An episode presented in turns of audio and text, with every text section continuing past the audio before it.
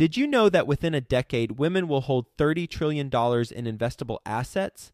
Yet somehow, only 19% of women reported feeling confident in selecting investments that align with their long term goals.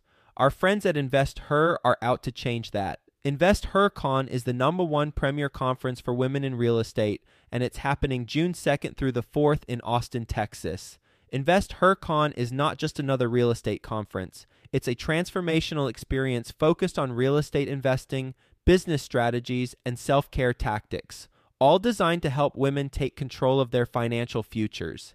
Gain the knowledge and skills you need to grow your portfolio and build a sustainable business, all while connecting with over 500 women who are playing at the same level. To learn more and to get your tickets, visit investhercon.com today and use the code 100best ever to get $100 off your ticket.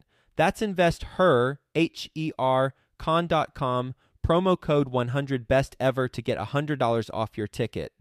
Quick disclaimer the views and opinions expressed in this podcast are provided for informational purposes only and should not be construed as an offer to buy or sell any securities or to make or consider any investment or course of action. For more information, go to bestevershow.com. You need to spend your money on due diligence.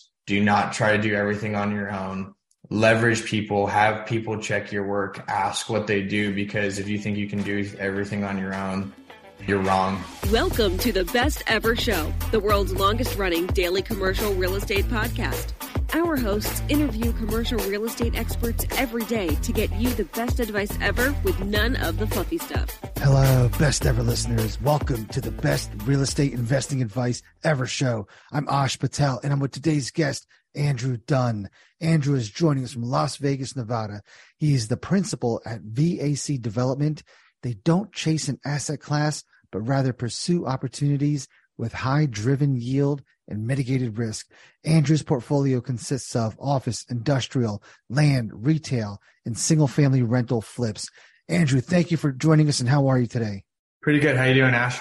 Very well. Before we get started, can you give the best ever listeners a little bit more about your background and what you're focused on now? Yeah, I work in the commercial real estate industry. I've been here for about five years, always in Las Vegas. I started out with a family office.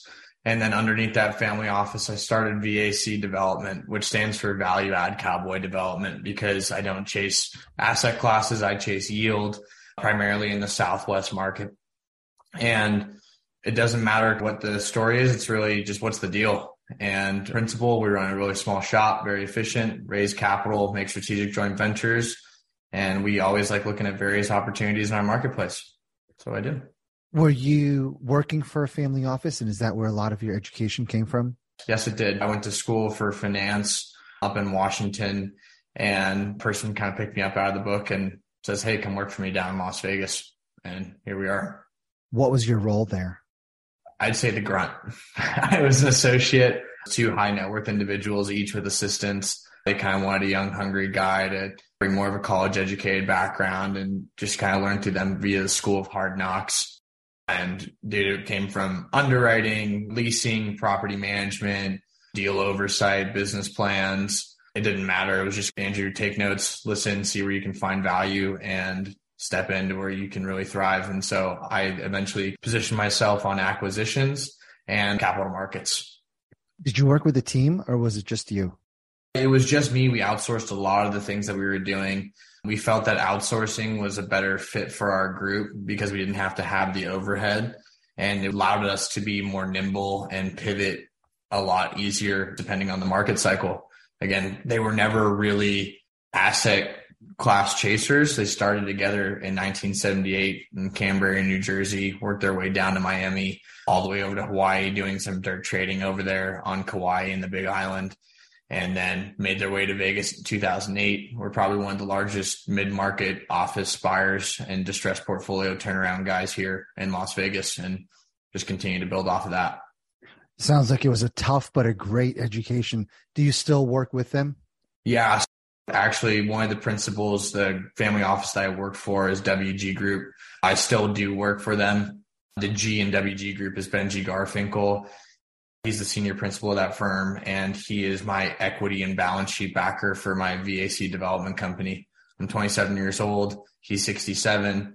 he obviously has a lot more money than I do, and I'm not going to be able to get the loans that I need or the credibility that I need to be able to lock up some of these more sophisticated deals without a profile like that. What was the first deal you did on your own?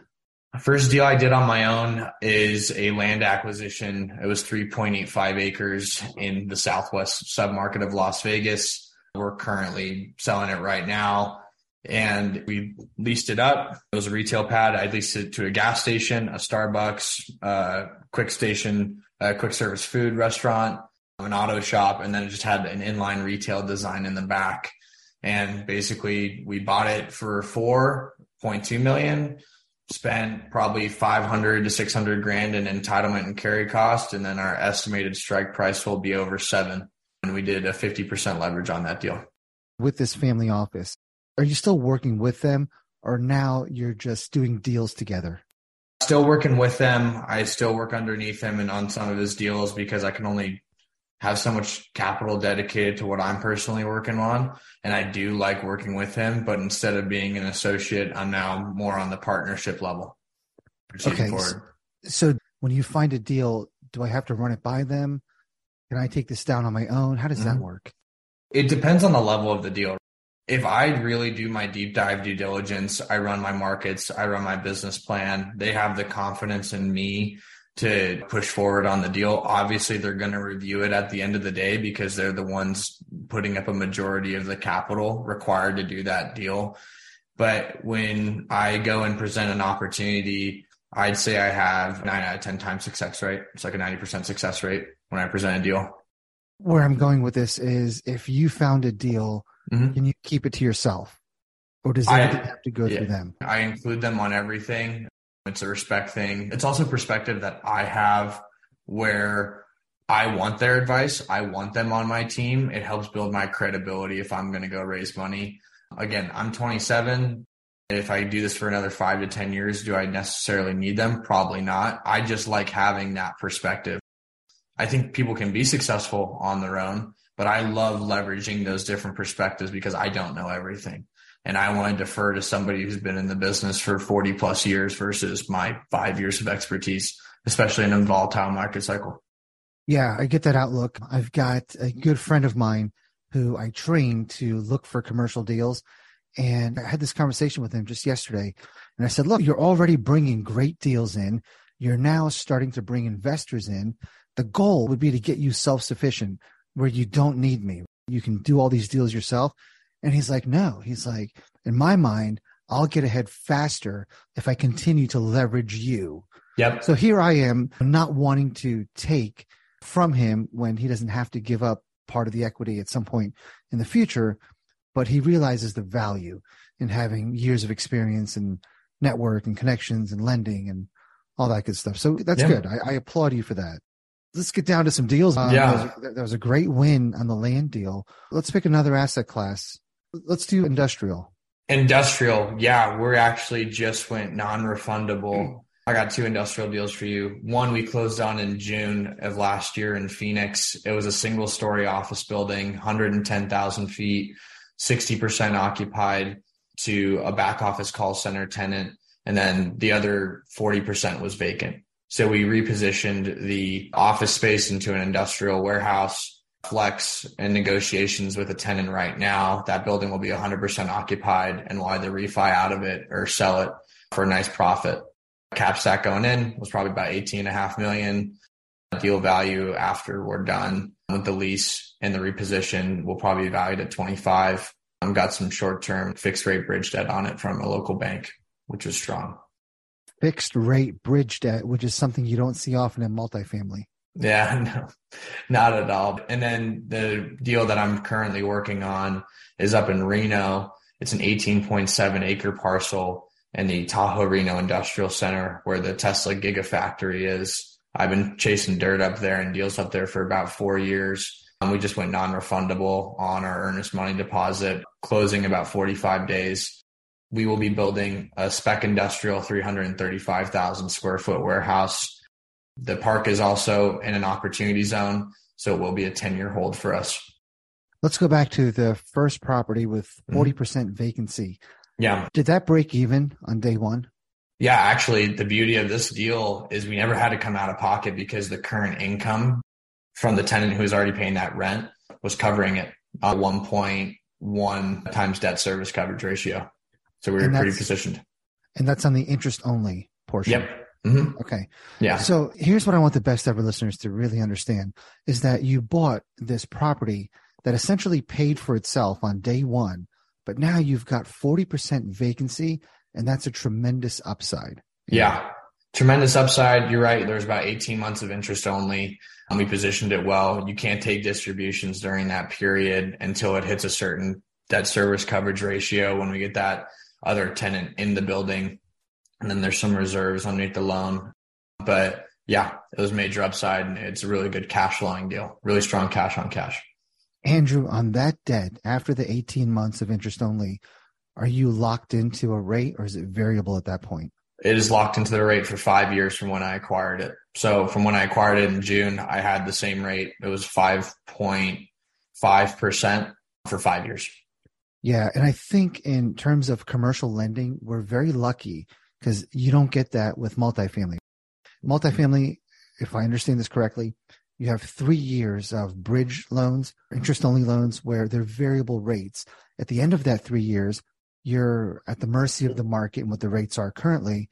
And the deals that we do in non residential commercial, mm-hmm. we can lock in for five to 10 years and yeah. still get one, two, or three years of interest only, and everything is locked. We don't care what the rates do. Nope. Yeah, yeah, which is huge. No, it's huge. Just to go into today's market, I just got off the phone with the broker who tried to pitch me a deal again. And I was like, listen, if you're trying to put a stabilized commercial product in front of me, it's strictly a function of capital markets for me. 65% loan to value or loan to cost at 350 basis points above SOFR, and I need to achieve a 1.3 times debt service coverage ratio. That's my offer. That's what I need for my investors in our group. And if you can't hit it, then I'm not your buyer. Good luck. Are you putting 35% down on deals? We'll do 35% down, but we'll do a 90 10 equity raise. I get that, but from your lenders, they're not allowing an 80% loan? I sometimes would do that, but in this environment, with a lot of the volatility, and I don't necessarily know where cap rates are going, and they are on the trend of potentially expanding from every investor conference I gone to, or how these lenders are underwriting.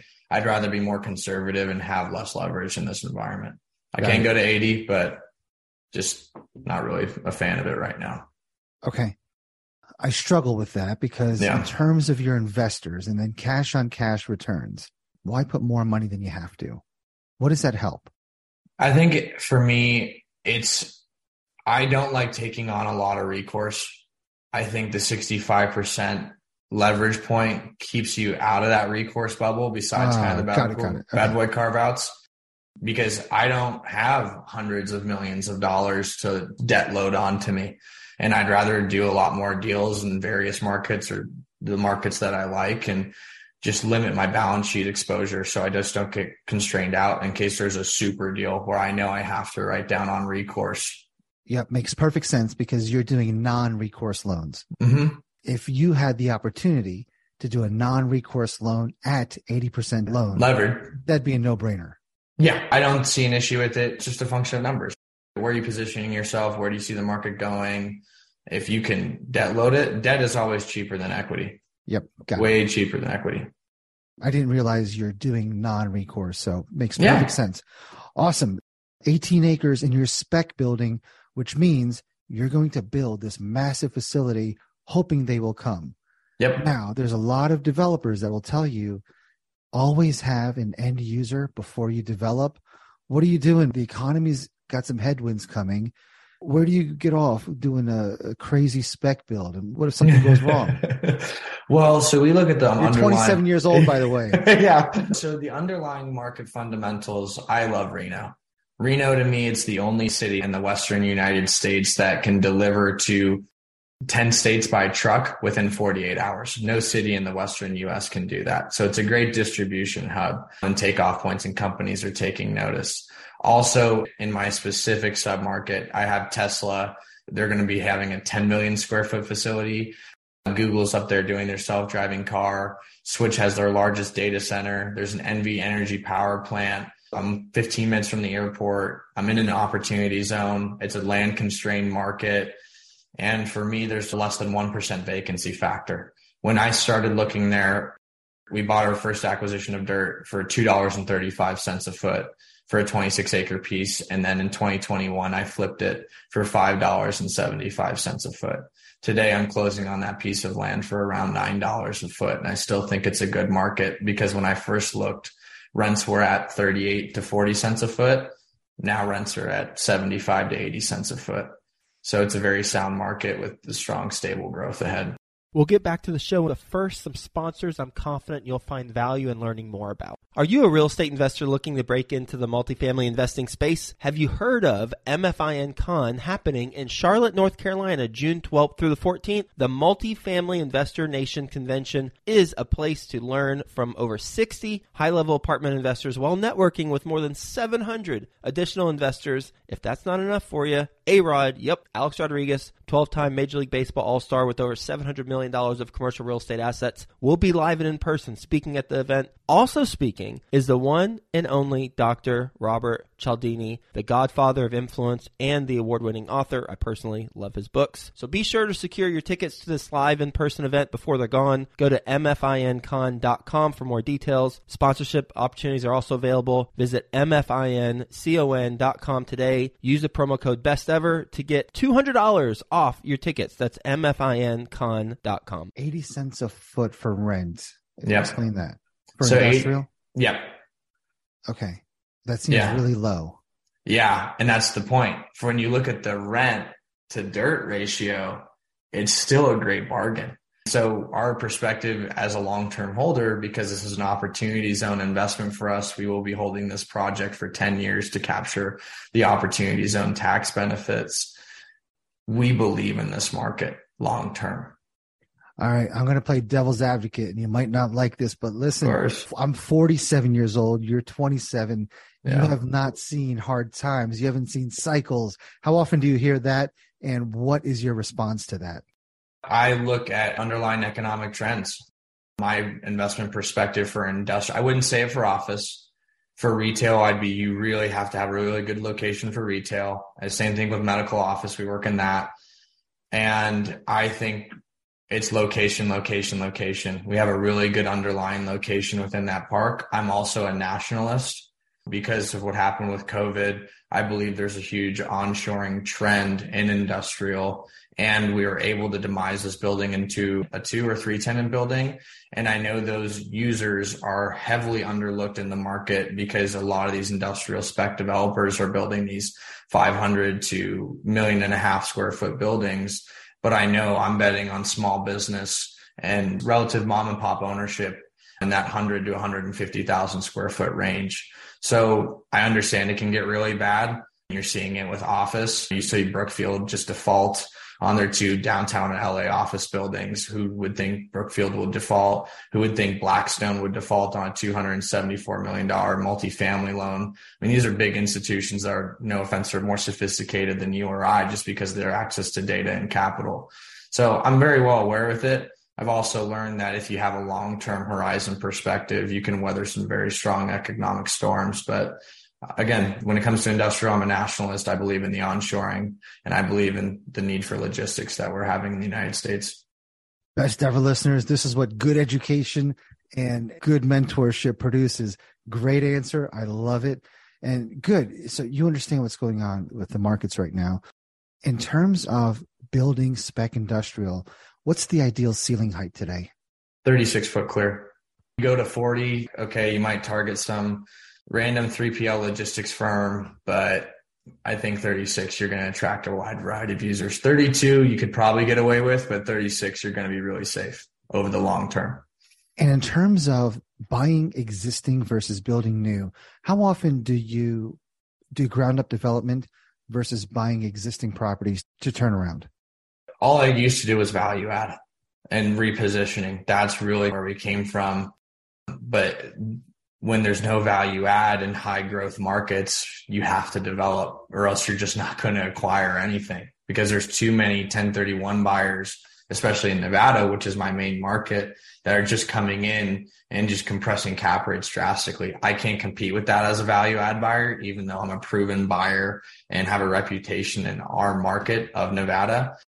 So what do you do? How do you capitalize on that? Well, I believe in Las Vegas over the next 10, 15, 20 years with everything that's happening here. I believe in Reno. You got to go start looking for development opportunities. So I prefer value add every single day.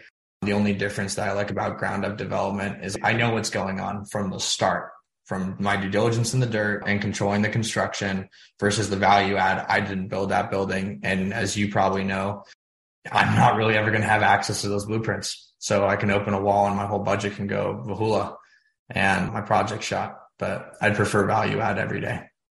At what point in the development stage do you start looking for tenants?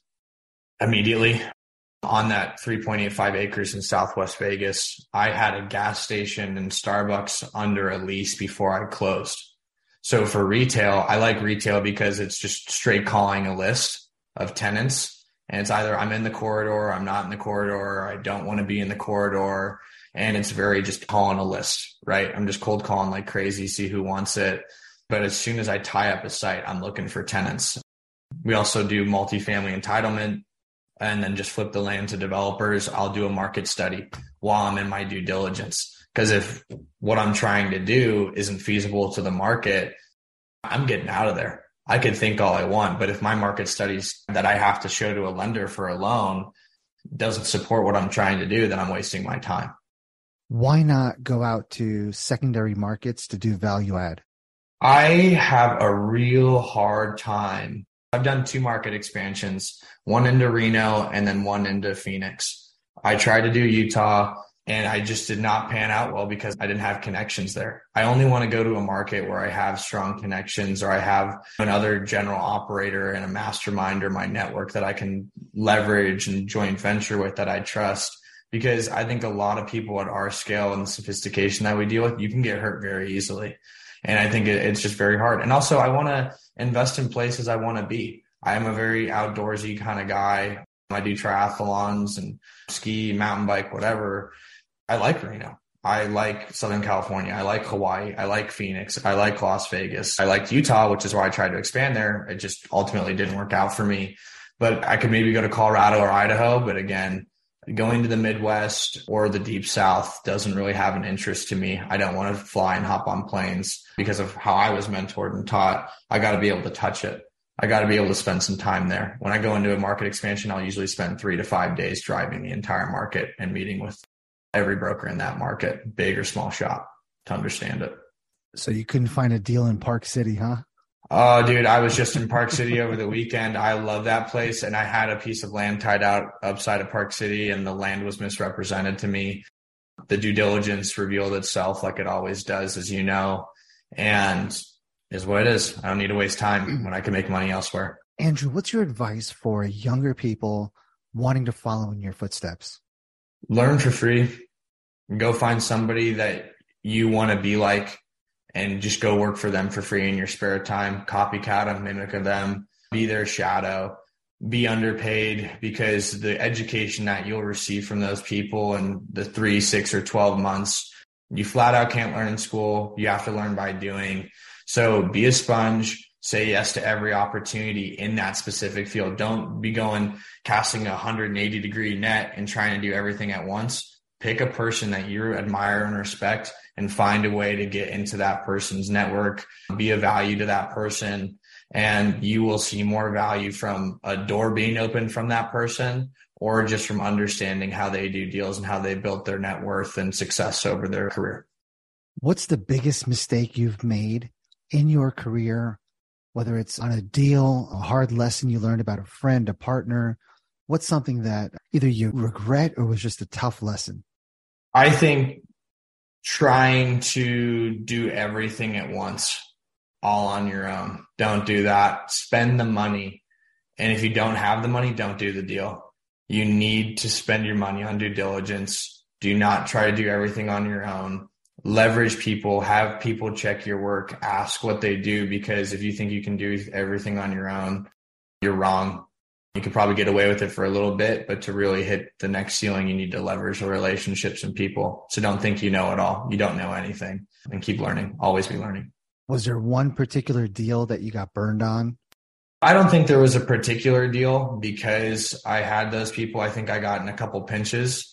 I think it was not necessarily deals in real estate, but it was trying to do things outside of real estate and be a serial entrepreneur, whether it was crypto, stocks, cannabis, some other business. When I realized just to go all in on real estate, and even then I cast a wide net in real estate, and then to just really just solely focus on commercial real estate, that's when my leveling up hit. So I realized I lost a lot of money and time trying to do all these different businesses on my own rather than just focusing what I know I can do very well, and that's commercial real estate. And on these big deals, do you still do single family rental flips? I started to get out of that in the past six to 12 months. I've been starting to just kind of exit that slowly because my commercial real estate and land business has taken off substantially. And I've been really starting to get a lot more opportunities because a lot of buyers have been exiting the market and I'm still an active buyer. But for me, the land is the key. Before, when I was trying to buy land here, it was a 30 or 60 day due diligence period with a 30 day to close. Well, you can't do entitlements. You can't really raise money very effectively without entitlements. It, it spooks investors. So now we're able to get six to nine month escrow periods because there's no other buyers out there and we're qualified. So I don't know why I'd spend my time on anything else. Yeah, it's not worth your time. Yeah, I agree with you. Awesome. Andrew, are you ready for the best ever lightning round? lightning round, let's do it. All right, Andrew, what's the best ever book you recently read? How Real Estate Developers Think Design, Profit, and Community by Peter Brown. What was your big takeaway from that? Listen to people, but trust your gut at the end of the day. If you want to be a developer, you have to go against the grain sometimes and you have to trust your vision, but don't think you can go all in just on your vision. Do take feedback from the community and try to have the community work with you to have a successful development. Andrew, what's the best ever way you like to give back? Definitely with my time, I'm showing up for people, whether it's volunteering, random community nonprofits, help supporting fundraisers, whether it be at a golf tournament or running a simple five or 10K. That's really like I like to show up and help people. I don't think dollars help to a certain degree, but I think showing up and actually lending and helping hand is where I really shine. And Andrew, how can the best ever listeners get a hold of you?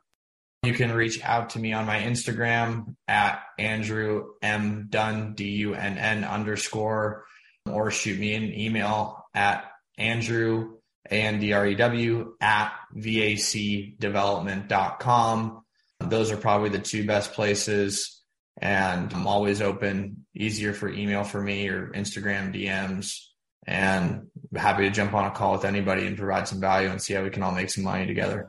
Awesome, Andrew. I got to thank you for your time today. 27 years old. You are absolutely killing it. You were smart enough to work amongst the right group of people, learn as much as you could, and it shows you've done some successful deals. You've got a great future ahead of you. Thank you for sharing your story with us today. Ash, thanks for having me on. I really appreciate it. Best ever listeners, thank you for joining us. If you enjoy this episode, please leave us a five star review. Share this podcast with someone you think can benefit from it. Also, follow, subscribe, and have a best ever day. Hi, best ever listeners. Joe Fairless here again. And one last thing before you go, would you like to receive a short weekly email with proven tips from experienced investors, free tools and resources, and a roundup of the week's most relevant news and best ever content? Well, if so, join the community of nearly 15,000 commercial real estate passive and active investors who receive the best ever newsletter. Just go to bestevercre.com forward slash access and you'll get the very next one. I hope you enjoyed this episode. And as always, thank you for listening and have a best ever day.